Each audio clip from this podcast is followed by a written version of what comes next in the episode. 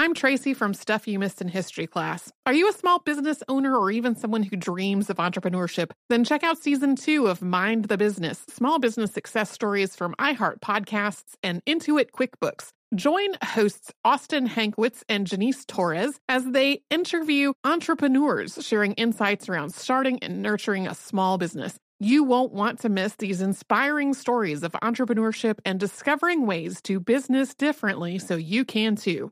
Planning your next trip? Choice Hotels family of 22 brands has over 7,400 locations and the perfect hotel for any traveler you want to be. Like a Cambria hotel serving up locally inspired craft cocktails for all my folks who maybe want to meet up and talk about Mad Royals. Check into a Radisson hotel with flexible workspaces for you strivers who listen during business travel. Or a Comfort hotel with free hot breakfast, family friendly pools, and big spacious rooms for the parents who listen with their kids and need a little retreat. What are you waiting for? Join Choice Privileges and start earning points toward your next stay. Find a stay for any you when you book direct at choicehotels.com, where travels come true. Happy Pride from Tomboy X. We just dropped our Pride 24 collection. Queer founded, queer run, and creating size and gender inclusive underwear, swimwear, and loungewear for all bodies so you feel comfortable in your own skin. Visit tomboyx.com to shop. This is the story of how a group of people brought music back to Afghanistan by creating their own version of American Idol. The joy they brought to the nation. You're free completely. No one is there to destroy you. The danger they endured. They said my head should be cut off. I'm John Legend. Listen to Afghan Star on the iHeartRadio app, Apple Podcasts, or wherever you get your podcasts. Welcome to Stuff You Missed in History class, a production of iHeartRadio.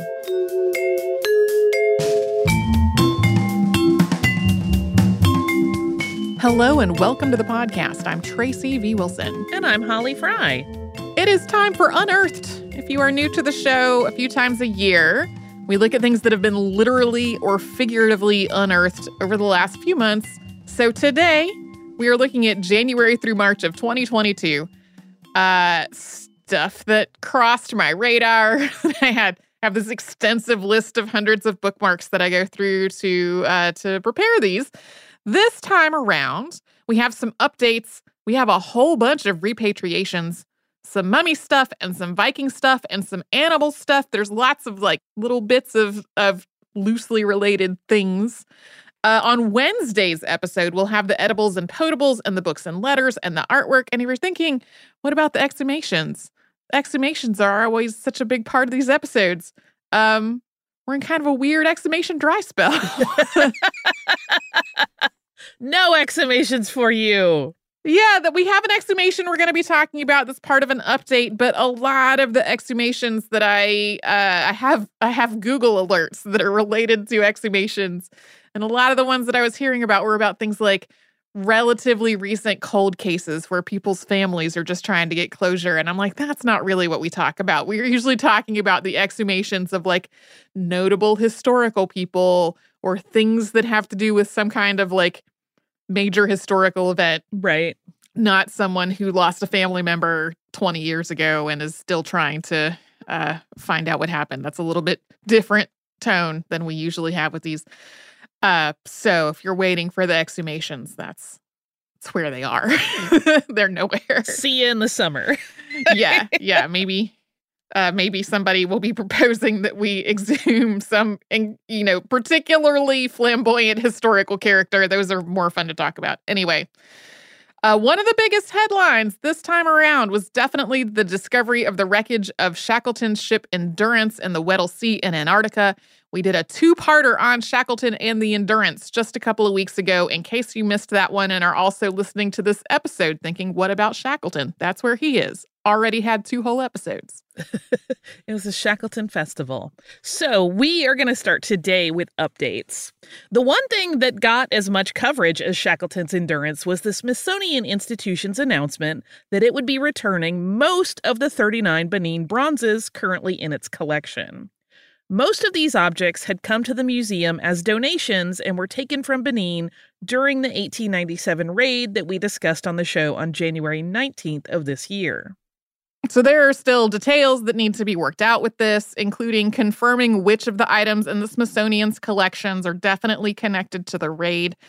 This also still needs to be approved by the Smithsonian Board of Regents. And when this plan was announced in March, they were expecting a final agreement as early as April. So it's totally possible something will have happened uh, with that between when we have recorded this and when that episode comes out. Regardless, though, the Smithsonian is one of the biggest cultural institutions in the world. So they're making this commitment is a big deal.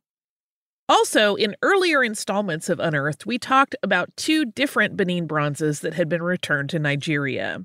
One was a depiction of an oba returned by the University of Aberdeen, and the other was a cockerel returned by the University of Cambridge Jesus College.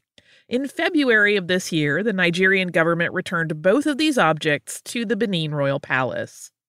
Moving on, on March 29th, President Joe Biden signed the Emmett Till Anti Lynching Act into law. This law makes lynching a federal hate crime.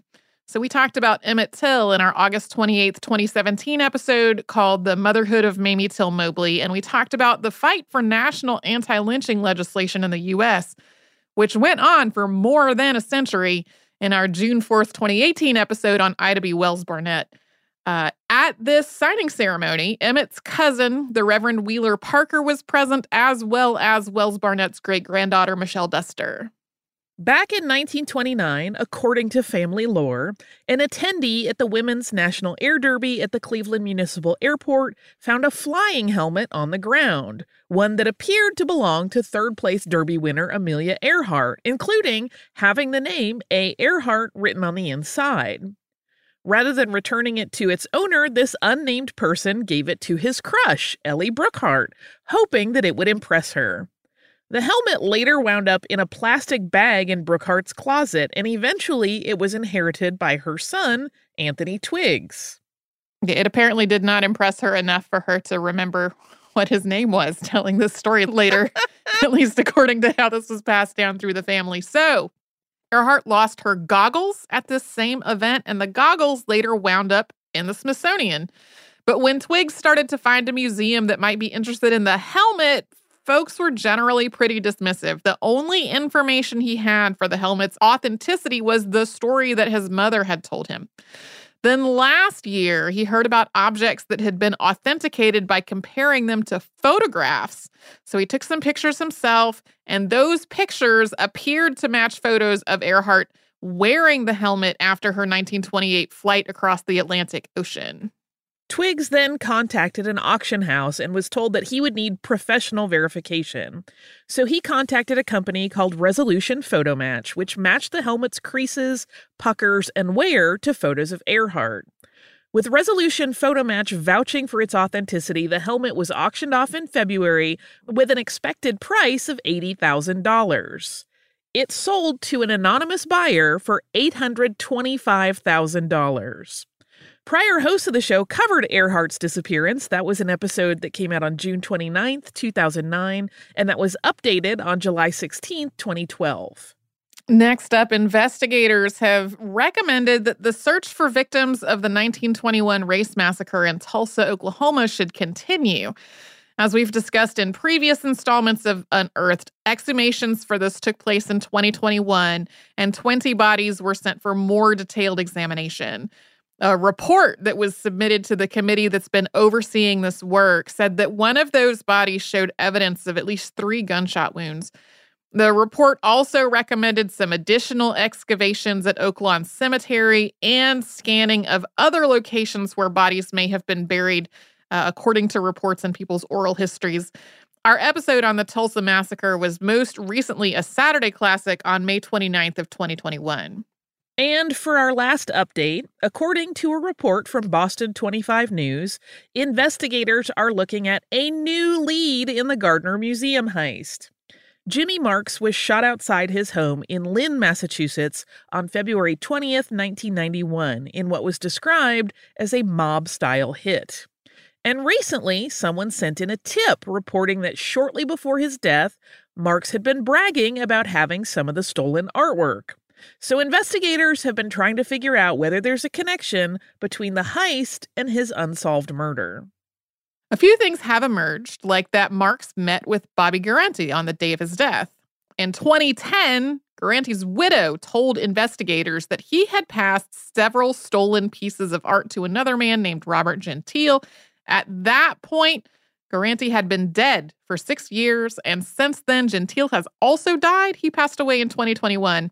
It also seems like those two men met with two other associates not long after Marks's murder, but it's not totally clear if there's a connection there. This is kind of a complicated tangle of people, all of whom have died at this point. Uh, we put out an update of past hosts episode on the Gardner Museum heist on April 30th of 2014, and it has also come up on Unearthed a number of times since then. Before we take a quick break, we have a couple of coin hoards that were unusual enough to get past our general prohibition on coin hoards. It passed the Tracy V. Wilson coin hoard test. First, a badger has unearthed a hoard of 2,000 plus year old coins in a cave in northwestern Spain. That's something that happened in April of last year, but it made headlines in January after a paper was published on the find in December of 2021. This badger dug up more than 90 coins, and when a team investigated further, they found a total of 209 of them, dating back to between 200 and 400 BCE. This happens fairly often. The first installment of Unearthed during our time as hosts included a 12th century sword and skeletal remains that were dug up by a badger. And in 2016, we shared a similar find and noted that burrowing animals are a huge threat to archaeological finds in some parts of the world. And lastly, before we take a break, a hoard of 41 coins was found in Germany. And these are in a curved style uh, whose name translates into rainbow cups. This is a very long German word that I'm not able to say myself. Um, the shape of these, though, is almost the shape of a contact lens, but th- made of gold and also bigger than a contact lens. It wouldn't really fit into your eye. Uh, 19 of them are known as staters, which are about two centimeters across, and the rest of them are quarter staters, which are about 1.4 centimeters across. Um, these aren't stamped with any kind of design either. They're just this like smooth, slightly bowl like gold coin. They don't look like what you would probably think of when the word coin comes to mind. and while you think of those, we will pause for a sponsor break. I'm Tracy V. Wilson from Stuff You Missed in History class. Did you know small businesses make up 99.9% of all businesses in the United States? The world is powered by entrepreneurs, and if you're a small business owner or even someone dreaming of starting your own business, then you'll want to check out season two of Mind the Business Small Business Success Stories from Ruby Studio, from iHeartMedia, and Intuit QuickBooks. And every episode, hosts Austin Hankwitz and Janice Torres talk to entrepreneurs about how they've grown from the the lessons of launching and nurturing a small business and how they have found success being their own boss. From the excitement of first starting out to finding the right tools and resources to process invoices and payments like QuickBooks Money, you won't want to miss these inspiring stories of entrepreneurship and discovering ways to business differently so you can too. And if you're a small business owner or even someone dreaming of starting your own business, then you'll want to check out season two of Mind the Business Small Business Success Stories from Ruby Studio, from iHeartMedia, and Intuit QuickBooks. Happy Pride from Tomboy X. We just dropped our Pride 24 collection. Queer founded, queer run, and creating size and gender inclusive underwear, swimwear, and loungewear for all bodies so you feel comfortable in your own skin. Visit tomboyx.com to shop. When the Taliban banned music in Afghanistan, millions were plunged into silence. Radios were smashed, cassettes burned. You could be beaten or jailed or killed for breaking the rules. And yet, Afghans did it anyway. This is the story of how a group of people brought music back to Afghanistan by creating their own version of American Idol. The danger they endured. They said my head should be cut off. The joy they brought to the nation. You're free completely. No one is there to destroy you. از مزار جان بولا جانیم آمده I'm John Legend. Listen to Afghan Star on the iHeartRadio app, Apple Podcasts, or wherever you get your podcasts. But We Loved is a podcast about queer history. I'm Jordan Gonsalves, your host. Growing up, I thought being gay was the worst thing I could ever be. The gay history I learned was tragic. Jerry had died of AIDS, and it's like, what is happening? It was survival. That's why it's called survival sex. But as I interviewed queer elders, I realized there was another history that I had never been taught a history of courage and perseverance. I wanted to take control of my story and not be ashamed of it. And it was a history full of love. The joy we found in saying husband again and again and again was incredible. And while learning this new queer history from my elders, I realized they had so much wisdom to pass down. The key is to understanding yourself, learning to love and embrace yourself. From iHeart Podcasts, I'm Jordan Gonsalves, and this is But We Loved. Listen to But We Loved on the iHeartRadio app, Apple Podcasts, or wherever you get your podcasts.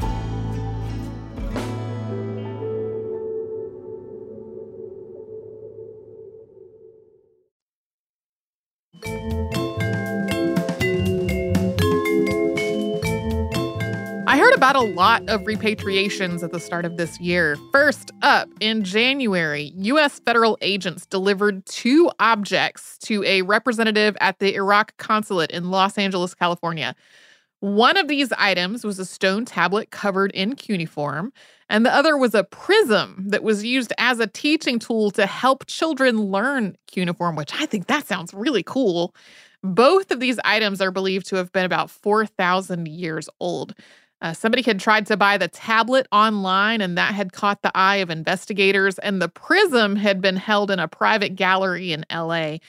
In both cases, it's not totally clear how the objects were removed from Iraq, but all the available evidence suggests that that was not done legally. In other repatriations to Iraq, 337 artifacts were returned from Lebanon to Iraq at a ceremony at the National Museum of Beirut.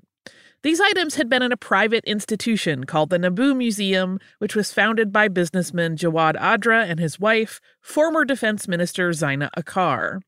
The museum's holdings included 2,000 items from the couple's personal collection, although they have maintained they were not involved in any kind of international trafficking when they built that collection. The returned items included cuneiform tablets and other objects that were taken from the same general area as the artifacts that craft store retailer Hobby Lobby returned to Iraq. It's a region that became a frequent target for smugglers after the U.S. invaded Iraq in 2003. Next, the United States has returned two pieces of artwork to Libya. These are veiled head of a lady and bust of a bearded man. Both of them were looted from the ancient city of Cyrene, and this area is a UNESCO World Heritage Site that faced heavy looting in the 1980s and 90s. Veiled Head of a Lady dates back to the 4th century BCE and had been on display at the Metropolitan Museum of Art since 1998. It had been loaned to the Met by someone who at this point remains anonymous. Bust of a Bearded Man dates back to sometime between the 2nd and 4th century BCE. It had been passing from person to person on the art market before it was seized. Veiled Head of a Lady is really beautiful. Yes, it is. uh, Moving on, two Dutch citizens have returned 17 pre Columbian artifacts to Mexico. These items were between 500 and 1600 years old, and they were returned at a ceremony at the Mexican embassy in the Netherlands. Not totally clear how the two acquired the pieces that they returned. The United States returned an assortment of items to France at a ceremony at the residence of French ambassador Philippe Etienne. This included five gold ingots from the wreck of the Prince de Conty, which had been offered up for auction in California in 2017. The ship sank in 1746 and it was badly looted after a teacher found archival documents that mentioned its location in 1975. There was also a gold coin from a hoard known as the Treasure of Lava, which was found on the island of Corsica in 1985 and was sold off without permission.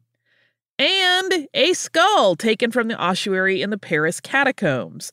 That one was taken from an antiquities dealer in 2015. This was just the most, to me, random assortment of Right. things at one, uh, including the skull.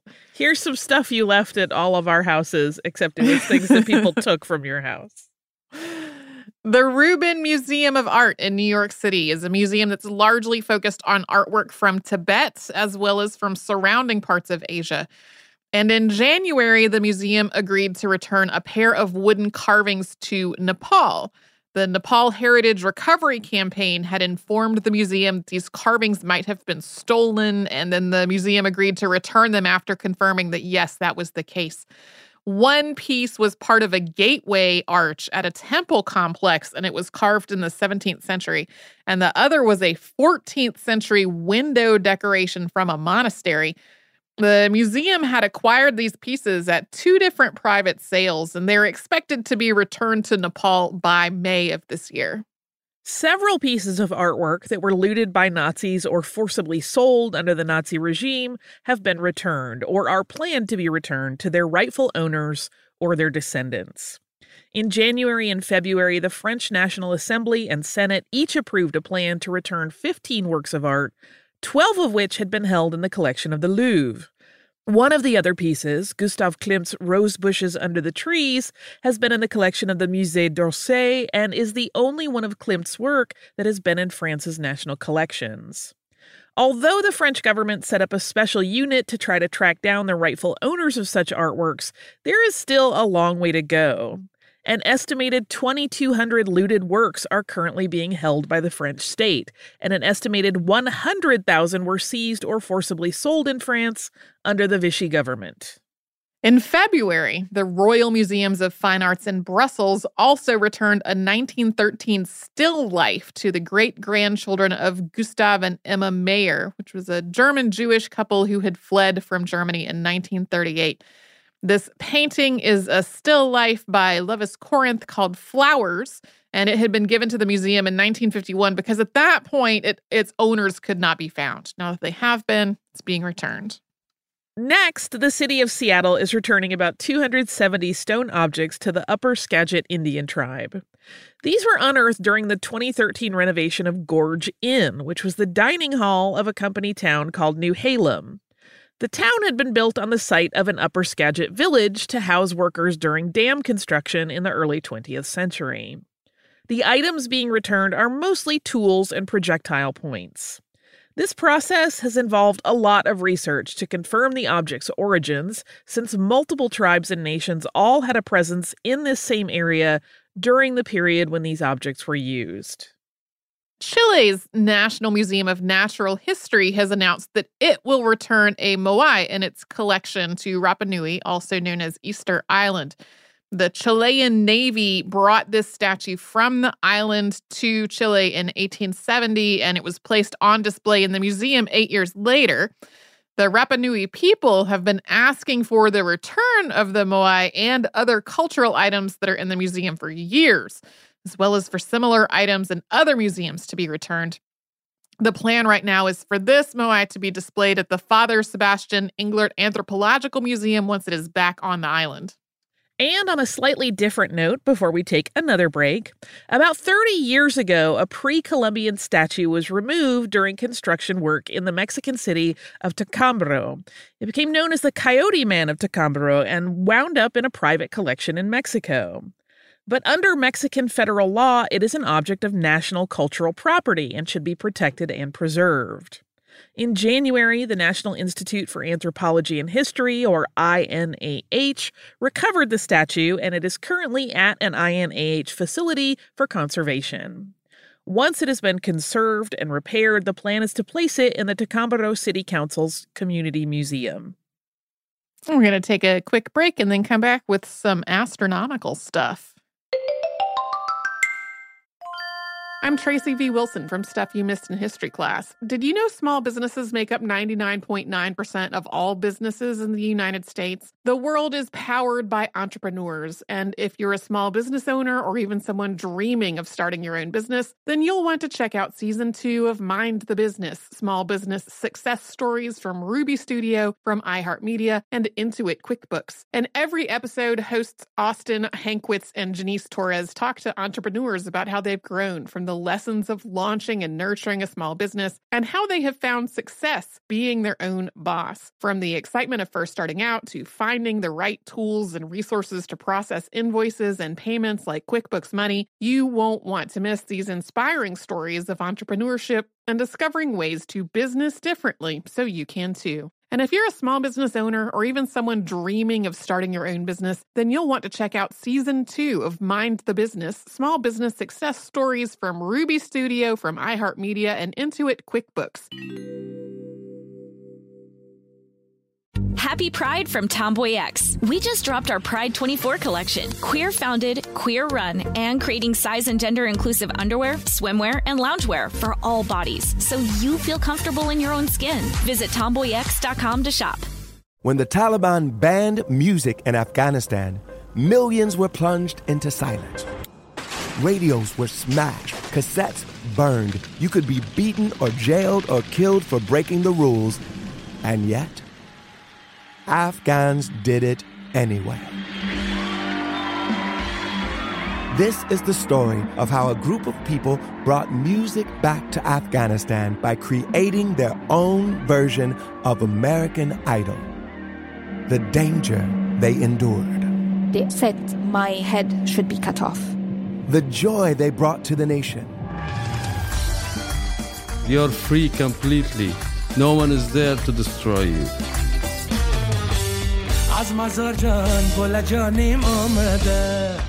I'm John Legend. Listen to Afghan Star on the iHeartRadio app, Apple Podcasts, or wherever you get your podcasts. But We Loved is a podcast about queer history. I'm Jordan Gonsalves, your host. Growing up, I thought being gay was the worst thing I could ever be. The gay history I learned was tragic. Jerry had died of AIDS, and it's like, what is happening? It was survival. That's why it's called survival sex. But as I interviewed queer elders, I realized there was another history that I had never been taught a history of courage and perseverance. I wanted to take control of my story and not be ashamed of it and it was a history full of love. The joy we found in saying husband again and again and again was incredible. And while learning this new queer history from my elders, I realized they had so much wisdom to pass down. The key is to understanding yourself, learning to love and embrace yourself from iHeart Podcasts, I'm Jordan Gonsalves, and this is But We Loved. Listen to But We Loved on the iHeartRadio app, Apple Podcasts, or wherever you get your podcasts.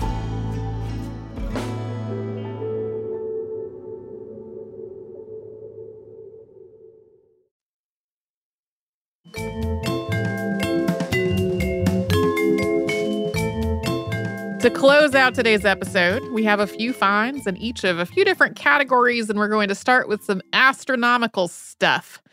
The island of Motya, or also called Mozia, off the western coast of Sicily, is home to a 2,500 year old artificial lake.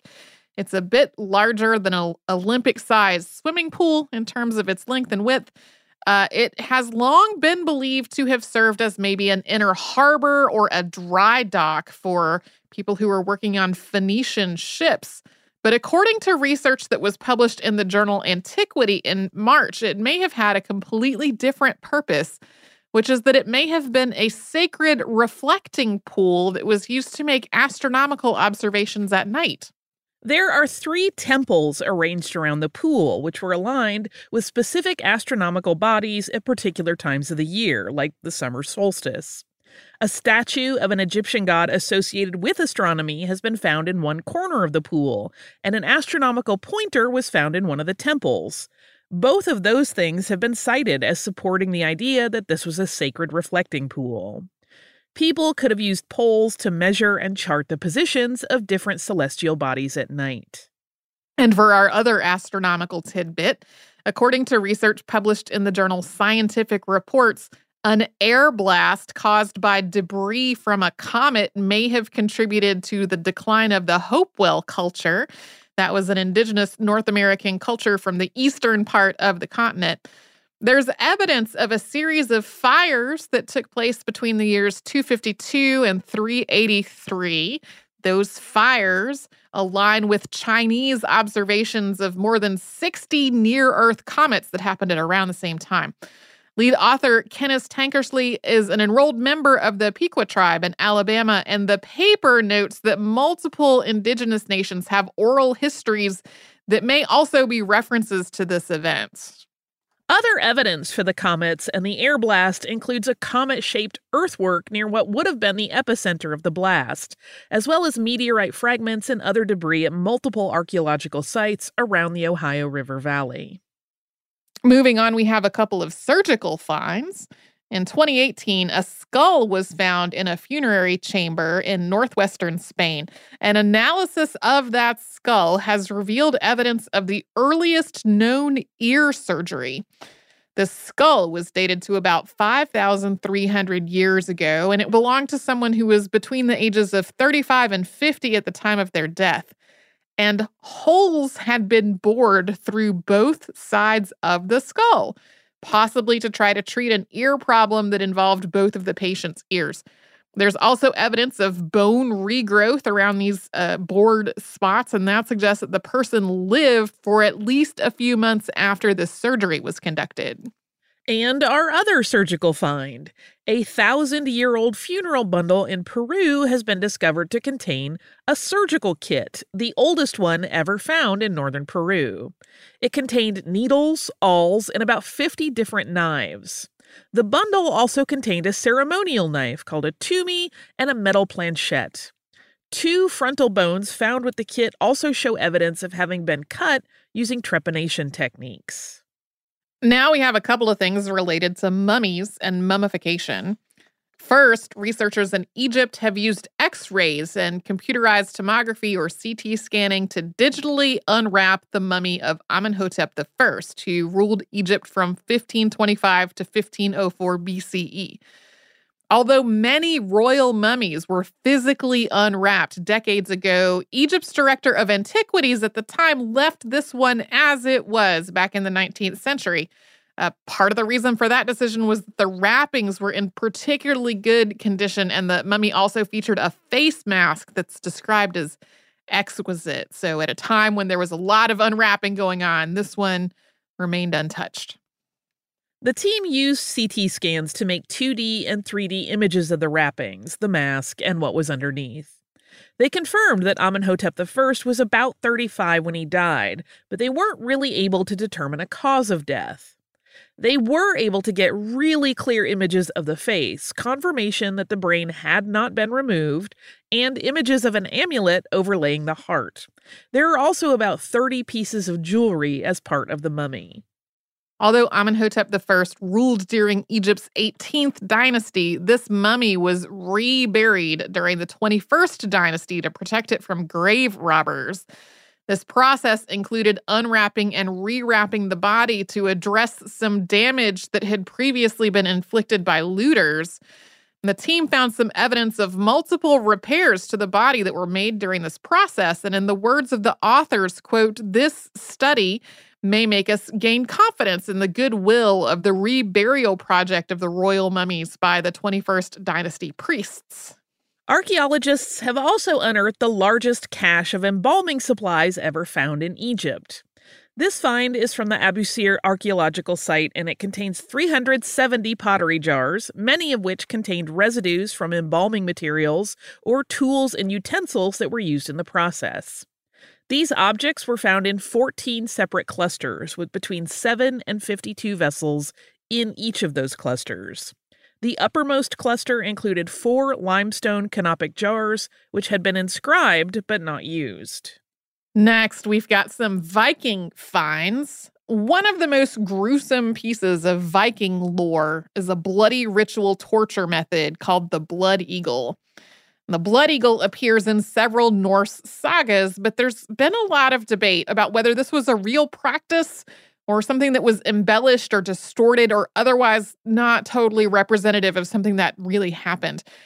A paper that was published in the journal Speculum in January looks at a slightly different question, which is whether the blood eagle, as described in these sagas, was even possible given the realities of human anatomy and the types of tools and knowledge that the people living at the time would have had access to.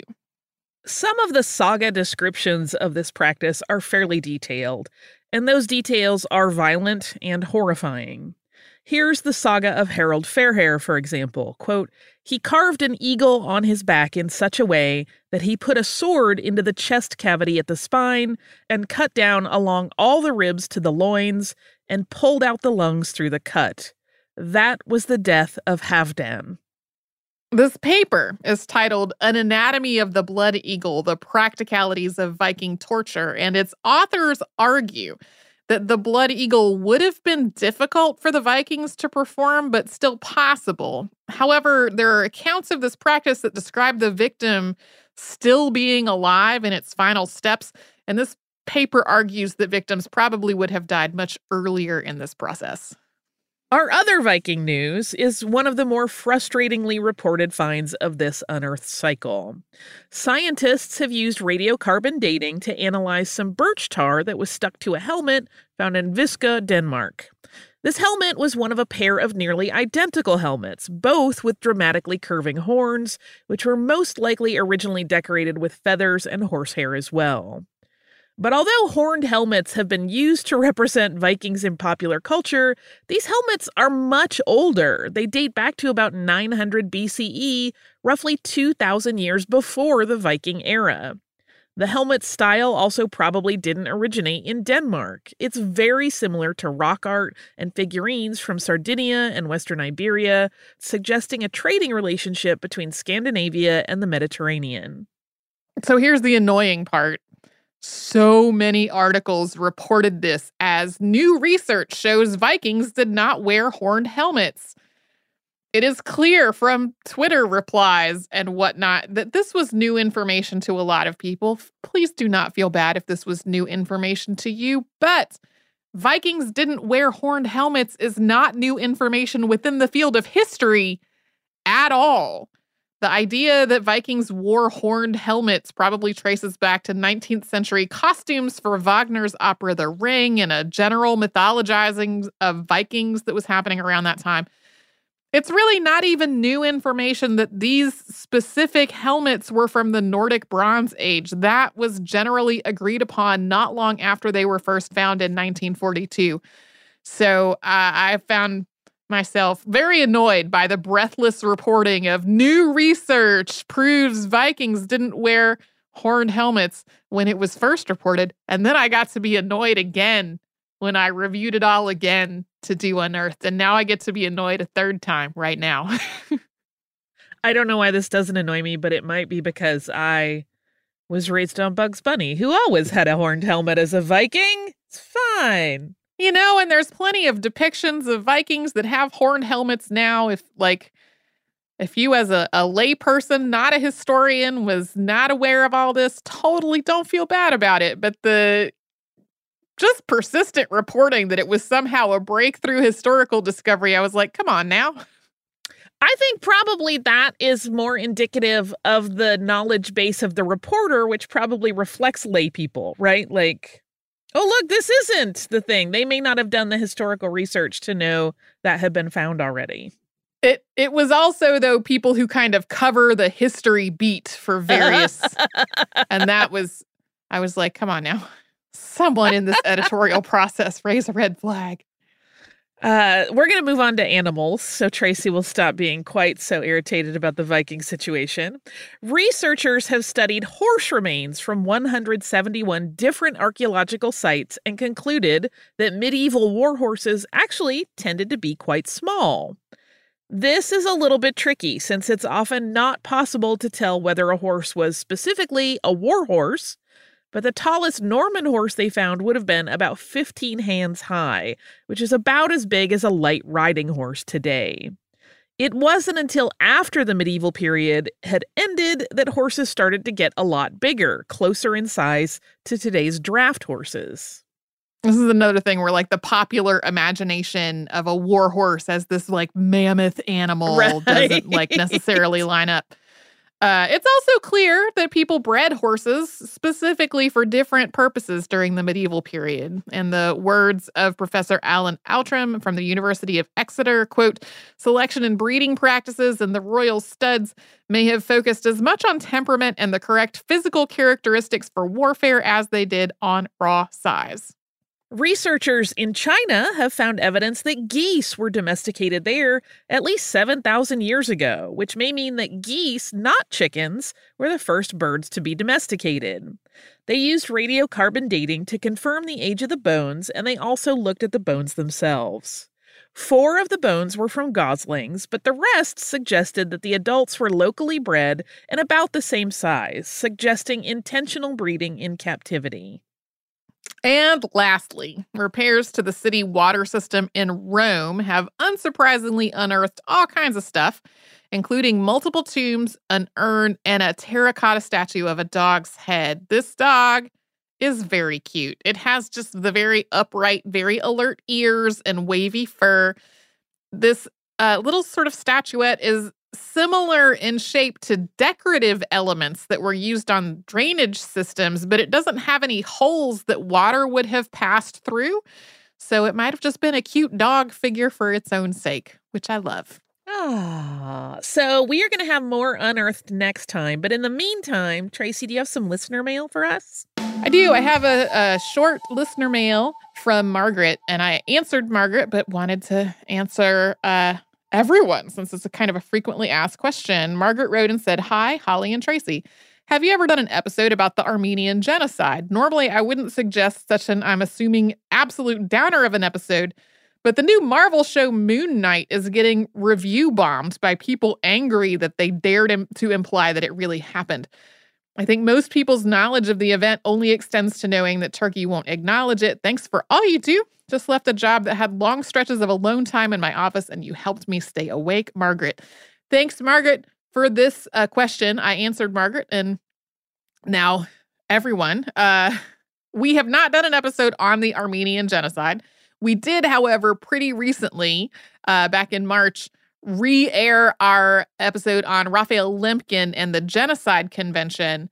And there is an overview of the Armenian genocide in that episode because it really informed how he thought about genocide and the need for, uh, in his mind, an, an international law to try to prevent genocide and bring the perpetrators to some kind of justice.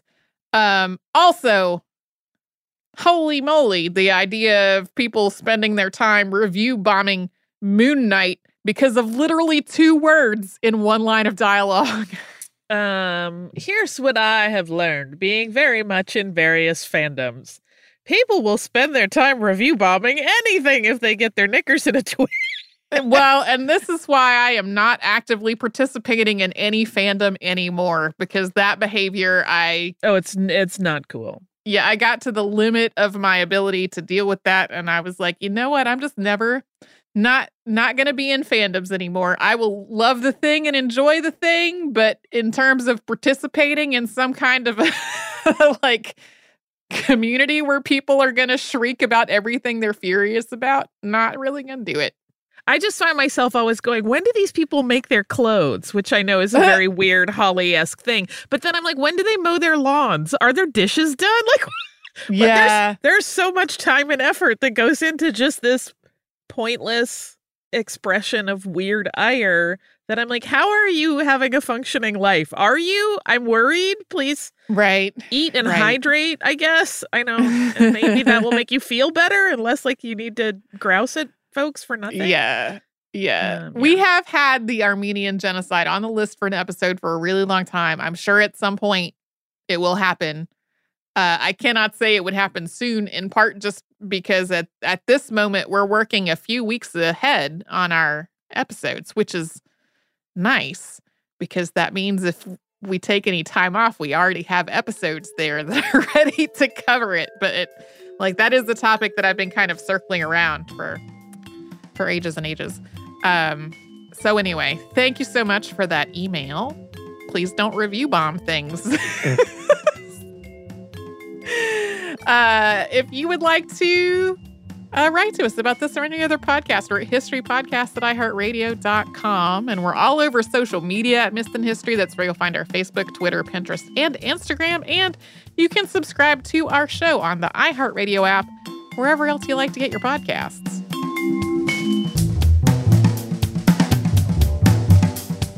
Stuff You Missed in History Class is a production of iHeartRadio. For more podcasts from iHeartRadio, visit the iHeartRadio app, Apple Podcasts, or wherever you listen to your favorite shows.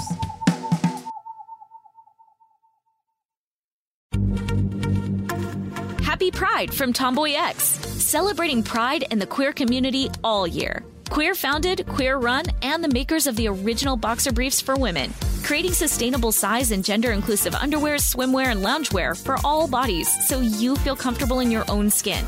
Tomboy X just dropped their Pride 24 collection. Obsessively fit tested for all day comfort in sizes 3 extra small through 6X. Visit tomboyx.com. This is the story of how a group of people brought music back to Afghanistan by creating their own version of American Idol. The joy they brought to the nation, You're free completely. No one is there to destroy you. the danger they endured. They said my head should be cut off. I'm John Legend. Listen to Afghan Star on the iHeartRadio app, Apple Podcasts, or wherever you get your podcasts. I'm Jordan Gonzalez, and I'm a journalist. Join me on my new podcast, But We Loved, where queer elders recount the amazing history they've lived through. In the middle of Wall Street, they stopped traffic. They were doing a die-in. And in the process, share little gems of wisdom for the next generation. The key is to understanding yourself, learning to love and embrace yourself.